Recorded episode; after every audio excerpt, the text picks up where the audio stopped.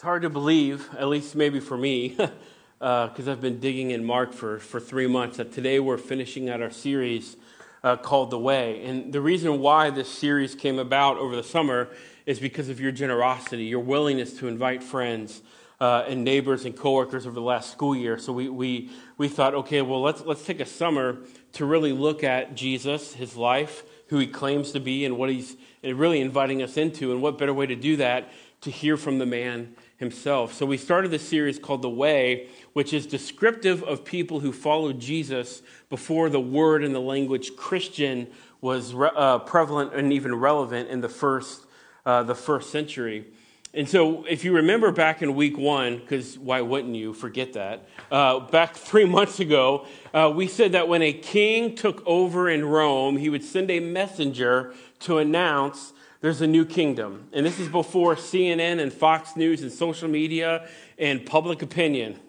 I'll just say, leave that there.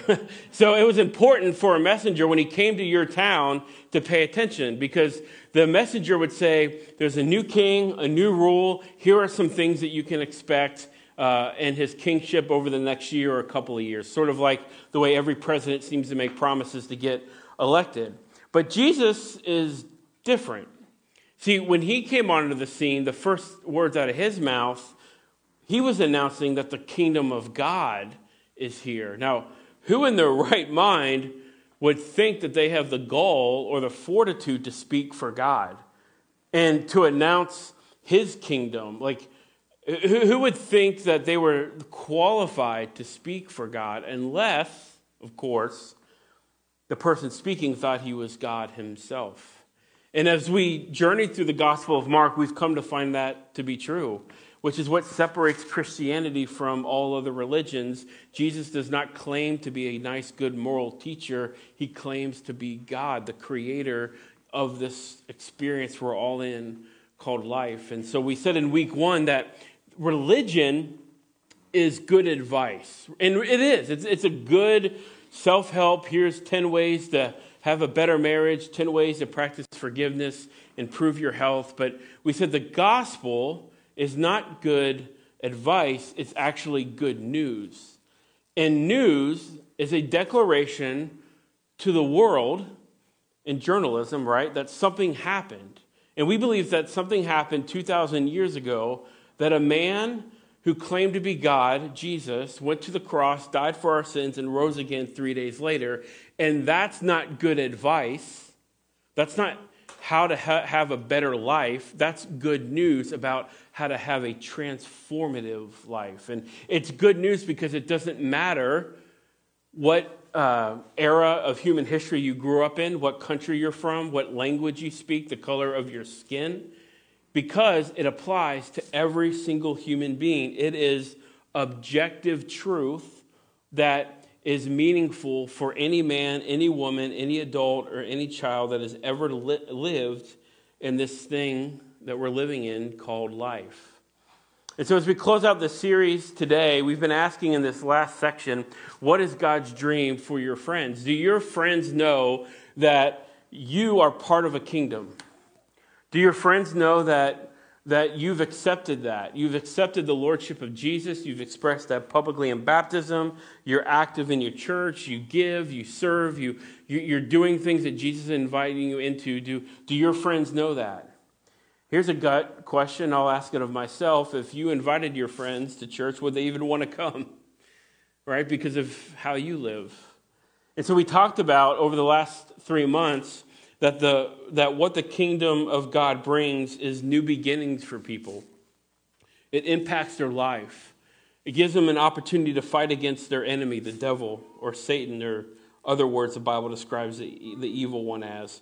It gives them friendship and growth and retreats and rest and hospitality and servanthood and generosity. And today we're going to talk about love. And the way we love people is usually the best indicator if they even want to go to your church or more importantly if they even want to follow jesus or even sit down have a cup of coffee to even hear more about what you want to say. And today we're going to explore the way to love.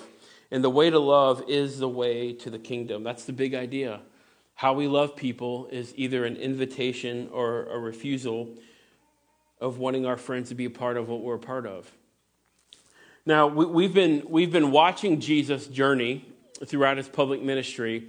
And over the last couple weeks, we talked about he's leaving Galilee, he's leaving Capernaum, and he's heading south uh, to Jerusalem. Now, that's a big deal if you're not familiar with the Gospels, because just outside of Jerusalem, Jesus will be crucified. and so when you read the Gospels and you hear about Jesus getting closer and closer to Jerusalem, you know that Jesus' death is becoming more and more, uh, it, it, it's, it's going to happen. And so Jesus in this text is in Jerusalem. He's talking to religious leaders that today we, they, they would probably have PhDs not just in their religion, which would have been Judaism, but in all world religions. So Jesus is going to have a conversation with the elite of the elite. Now, this matters in just a moment, and if I'm doing my job, I'll let you know how it matters. But Jesus is walking in and out of synagogues and temples. He's going to pr- say some pretty controversial stuff because Jesus always does. Seems like he's always getting himself in trouble. But that's what happens when you tell the truth about human nature, isn't it? In, Ma- in Mark, not Matthew, in Mark chapter 12, uh, Mark writes this final story in our series. One of the teachers of the law came and heard them debating. So it, it, it's common knowledge that uh, rabbis would debate their version of how they read the, the Torah, the first five books of the Old Testament. And if you're a person that, that's like the Old Testament's irrelevant, let me challenge you with this. Every question that Jesus is asked, it's based on his interpretation of the Torah, the first five books of the Old Testament. So I would say the Old Testament is incredibly important to understanding the New Testament. I don't think you can understand the New Testament unless you understand the Old Testament. Noticing that Jesus had given them a good answer, he asked, Of all the commandments, which is most important? The most important one, answered Jesus, is this Hear, O Israel, the Lord our God, the Lord is one. Love the Lord your God with all your heart, all your soul, all your mind, and all your strength familiar text. The second is this love your neighbor as yourself. And so I want to say three things about the way to love. And the first is this the way to love has its beginning and ending in God. Uh, this is a very controversial statement, so I'll set the appetizer on the table and walk away. God is love, but love is not God. God is love, but love is not God. We are in a culture that says love is the highest expression that we can experience as a human. Now, that statement is important because of the text Jesus quotes. When Jesus is asked, What's the greatest commandment? and Jesus says, Love God, love others, which is a good statement, uh, mission statement for a church. What he's saying is he's quoting the Shema, which is a Jewish prayer that the Israelite communities would pray and even our Jewish uh, friends pray even today. The prayer Shema reads this in Deuteronomy 6, 4 through 9. Hear, O Israel, the Lord our God, the Lord is one, echad. The Lord is one. Now that's important because Jews do not believe in a trinity. So if a guy claims to be God in the flesh, obviously you're going to get in a lot of trouble, probably end up on a cross. That would be considered heretical teaching. Love the Lord your God with all of your heart, all your soul, and all your strength. These commandments I give you today are to be on your hearts. So then Moses goes into parenting advice and how you're to raise children to love the Lord. And press them on your children. Talk about them when you sit at home and when you walk alongside the road. So, parents, as you're parenting, as you're doing life, Teach your kids about Jesus, not just on Sunday mornings. When you lie down and when you get up, tie them as symbols on your hands and bind them on your foreheads. Write them on the doorframe of your houses and your gates. Now, like, what is he talking about? Well, let me explain it. Um, the Shema was prayed at the, be- at the beginning of the day and at night before the sun went down.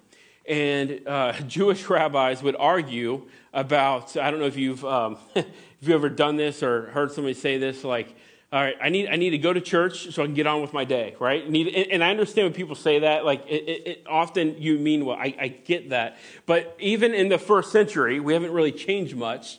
There'd be Jewish rabbis that would teach, like, could I, could I just, you know, could I pray 30 minutes before the sun comes up or 30 minutes before, you know, the sun goes down just to get my religious duties in place?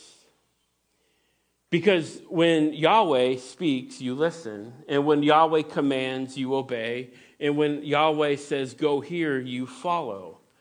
But what Jesus is saying in Jerusalem, the Mecca of religion, even, in, even today in 2019, as well as in the first century, Jesus is saying, you know the Shema, the Lord is one. But echad in Hebrew is actually plural. It's where Christianity, although the word Trinity is not in the Bible, it's where theologians get the idea that there is a Trinity, one God and three expressions God the Father, God the Son, and God the Spirit. And I'll explain that more in our fall series about uh, questioning God. And so, what Jesus is saying is, I am the God of the Shema. When I speak, you listen. When I give commands, you obey. When I ask you or tell you sometimes, because we're stubborn, you, you go. See, Jesus is separating himself from all other major world religions, but more importantly, he's saying, Let me show you the, color, the colored version, watching this TV show, not in black and white, but in full color and full display of what the Old Testament is about. It's about me but it's for you. I'm the God of the Shema. Don't just love God, because we can say in 2019, I believe in God and be fine. Jesus is saying, let's, let's, push it another half a mile on your workout, okay? I just started doing that, so I'm having like flashbacks. Jesus is saying, let's push it a little more and say, I don't just believe in God, I believe that one man was God and his name is Jesus. That gets you a lot of trouble in the first century. As it comes out, as it, as it turns out, even today, it gets you in a lot of trouble when you say things like that. To believe that there's only one God and that he has a name and a face and, and a heritage, and he was actually born physically in one part of the world, and he came and died. And that's why it's important, friends, to understand that the way of love has its beginnings and endings in God, which is to say, in Jesus, so Jesus needs to define what love is. Jesus needs to tell us what a healthy way to give and to receive love actually looks like. But Jesus isn't done because there's another great commandment, right? To love other people. Secondly, the way to love lives in the tension of what is legal and what is mercy or merciful. In verse 32, Mark continues, Well said, well said, teacher, the man replied. Like, can you. Let's just. There's a guy that told Jesus, who is God, good answer. And Jesus is like, Yeah, I wrote the book. I'm kind of cheating. Right? Good answer, God, the man replied. You are right in saying that. oh, the arrogance that religion can give us. Uh, you are right in saying that God is one and there is no other but Him. To love Him with all your heart, understanding, and strength, and to love your neighbor as yourself is more important than burnt offerings and sacrifices. So, what Jesus is, is answering from, like I said, is the Torah. And he's answering from everyone's favorite book of the Bible that you probably read with a cup of tea before you go to bed Leviticus. No, just me. All right. Leviticus 19 18 reads this Do not seek revenge or bear a grudge. Like, that should be like everyone's social media verse. Do not seek revenge or bear a grudge against anyone among your people, but love your neighbor as yourself. This was not a compliment. and oftentimes we teach little kids, love God and love other people. Yay! But it was actually not something that you should probably teach your kids, and I'll explain why. Although you should love other people, Jesus kind of meant it differently. In Luke 10 30 through 32, Jesus tells a parable, and a parable is sort of like a metaphor. It's a storytelling agent to land an idea, either about you, God, uh, this reality called life, uh, or any other topic in life. And, and he, he has a parable called the parable of the Good Samaritan. And it's kind of asking, like, well, who is my neighbor, right? Only religious people ask that, like, bare minimum. What do I have to do to get in heaven? And so Jesus tells this parable. We don't have time to get into all of it, but I want to get into some of it. In Luke 10:30, uh, Luke says Jesus uh, tells a story. A man was going down from Jerusalem to Jericho, and when he had, excuse me, when he was attacked by robbers, they stripped him of his clothes, beat him, and went away, leaving him half dead. Now, this is important. A priest, religious guy, happened to be going down the same road, and when he saw the man, he passed by on the side. So, too a Levite, when he came to the place and saw him, passed by on the other side. Now, the road from Jerusalem to Jericho, if you've ever if you've ever hiked the Grand Canyon, you you can go there emotionally with me, okay? Uh, I, I went to the Grand Canyon, Tetons, Yellowstone, Rockies uh, the summer before going into my senior high school was one of the best vacation trips uh, outside of being in a van for three weeks with my family. But when you when you walk down the um, when you walk down to the like dude ranch they have down there, which we didn't make it all the way down. Turns out you probably shouldn't hike it in August, but you know there you go. When you walk down, there's a lot of switchbacks, and it's so narrow that you almost have to, for majority of it, walk in a single file line. Now, for whatever reason, you can pay to sit on a donkey. If I fall off, I want it to be my fault. So we didn't, we didn't, we didn't opt for the, opt for the animal piece. the road from Jericho or Jerusalem to Jericho was a lot like that. It was dangerous, it was narrow, there were great big boulders, rocks to hide behind which if you are somebody that wants to jump somebody for money, for food, clothing, for their animals, you know, whatever, that was a great place to do it. And then Jesus has to get really ornery by touching a very personal, sensitive subject with our lives. He tells us that a priest and a Levite are heading to the temple to do their priestly duties, sort of a, you know, like a shift at Starbucks. They're swapping shifts and they come across a guy that was basically beaten almost to death. And Jesus says, two religious guys keep walking. They completely pass him up. Now, here's the tension that Jesus is drawing to the audience, and hopefully in your spirit today.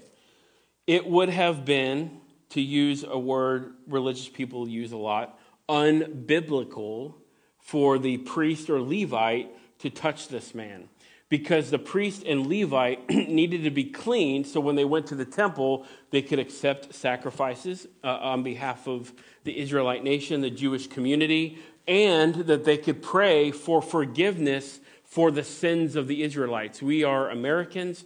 We think playing to our strengths will get us community. Actually, playing to our weaknesses does. And there's a thought in Scripture that sin does have individual consequences, but it also has communal consequences. And so this, this Levite, and Le, the Levites were one of 12 tribes of Israel. The Levites were that family. All their kids went into ministry, right?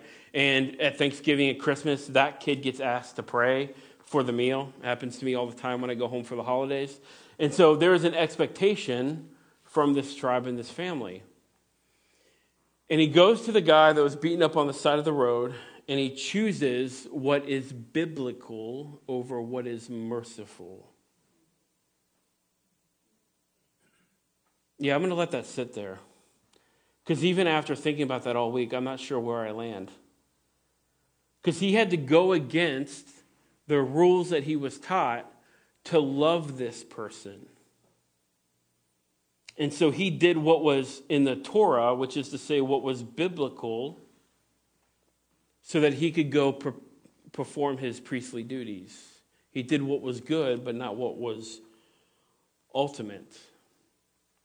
I find it to be true in my life with other people as well that um, you are close to the heart of God when you are in relationships with people, coworkers, friends, family, neighbors uh, friends at the ball field, that your kids are involved in their sports. You are close to the heart of God when you're in relationship with people and you think this thought I'd like to invite them to church. I really enjoy their company, but I'm not sure.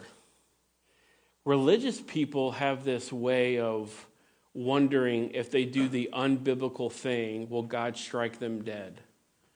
Relationships are messy. Relationships, if you are loving people the way Jesus, I, will, I don't want to even say invites, but commands us to love people, you will often wonder Am I sliding this way too much? Am I sliding this way too little? but you will find yourself in the middle of the heart of God. Don't be like the priest, don't be like the Levite. If your religion asks you to look at somebody and to walk on, get a different religion because you're not following Jesus. Bob Goff, in his book Love Does, says this Give away love like you're made of the stuff. We're rehearsing to spend eternity together. I got to walk away because that, that makes me cry all the time. Now, here's also what is biblical God desires not just sacrifices, but mercy more than sacrifices. It's, it's, it, it, is, it is a hard tension to walk if you actually are taking Jesus, Jesus seriously and actually want to love people well. And so, my, my thought is let's just love people well, probably more than they deserve, because Jesus loved us more than we deserve. And we'll let, we'll let Jesus be the judge of it, right? We'll let Jesus be the judge and the jury of it. I'm not saying this is easy, but I am saying there are relationships that you will come across and you will wonder am I leaning this way too much? Am I leaning this way too much? But I promise you, right in the middle, God is there. Actually, Jesus says it this way as we close out and talk about the way to love actually is the way.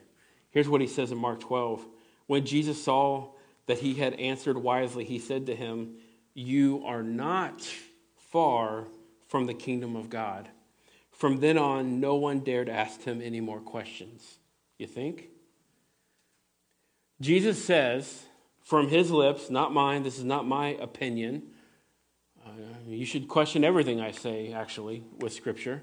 Uh, but Jesus says, from his lips, you are always close to the kingdom of God when you love people, when you are merciful for people, when you bend over and help somebody, so to speak, that's beaten up on the side of the road.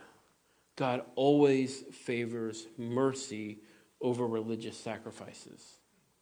So we don't have to anymore because God is both the sacrificial giver and the sacrifice himself on the cross.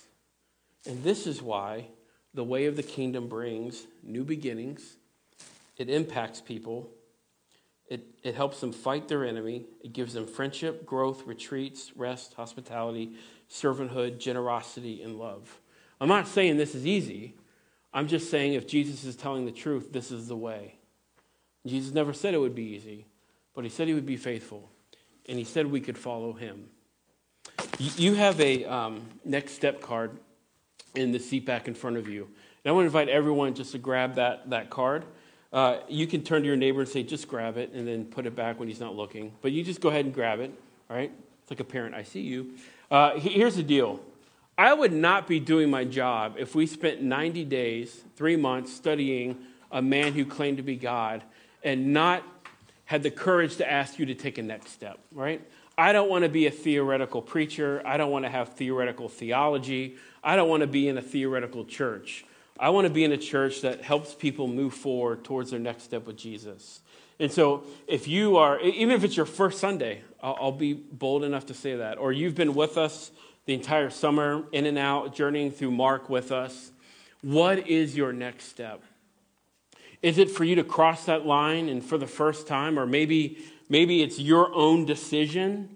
A pastor, a preach, a priester, a priester, a priest, your parents cannot make the decision for you to be baptized. That is your decision after you've decided with your heart and your mind that Jesus is who he claimed to be. He died for my sins, and I'm ready to cross that line. If that is you, would you check that box?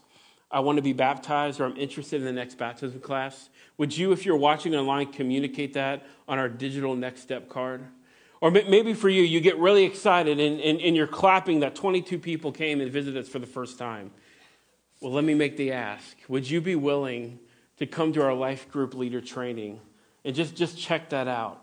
I mean, could it be that Jesus is inviting you to host a group for seven weeks this fall where people are going to come, explore their faith, and you get a front row seat to what Jesus is going to do and transform his, their lives?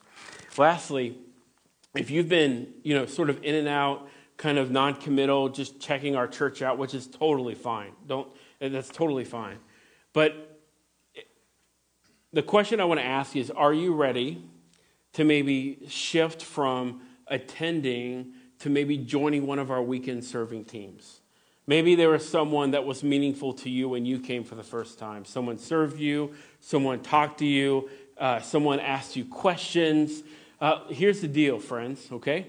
We are uh, going to have a wave of first time visitors coming in the next three to four months. They don't care if we're ready or not. They shouldn't because they're our guests. And so I'm just going to make the bold ask if you are not currently on a serving team, may, maybe Jesus is inviting you today as we close out this series to join one of our weekend serving teams and to be that person for somebody else that somebody was for you today. I'm going to pray and we're going to sing a song. I want to encourage you to fill out this card, and when you're ready, you can stand and sing with us. Uh, let's pray. Jesus, we thank you for your kingdom, what it means to us, what it doesn't mean to us yet, but we're going to find out. God, we thank you for challenging us, for offending us, for breaking us, but also for comforting us and for healing us and being our trail guide. We thank you that um, we've been invited into the kingdom. You showed us how to navigate through the kingdom. And now we just want to be a people that expresses your kingdom through RCC, but more importantly, through our relationships throughout the week. That we, that we would love well, serve well, be generous, and be hospitable to our friends who don't yet know the beauty of what it means to follow just you in the context of a loving community called RCC. I pray for my friends right now. I know it's a lot when a preacher asks them to take a next step, but I pray that they would feel your spirit and lean in and be obedient to whatever, whatever it is, whatever it is you're inviting them into. It's in your name that we pray. Amen.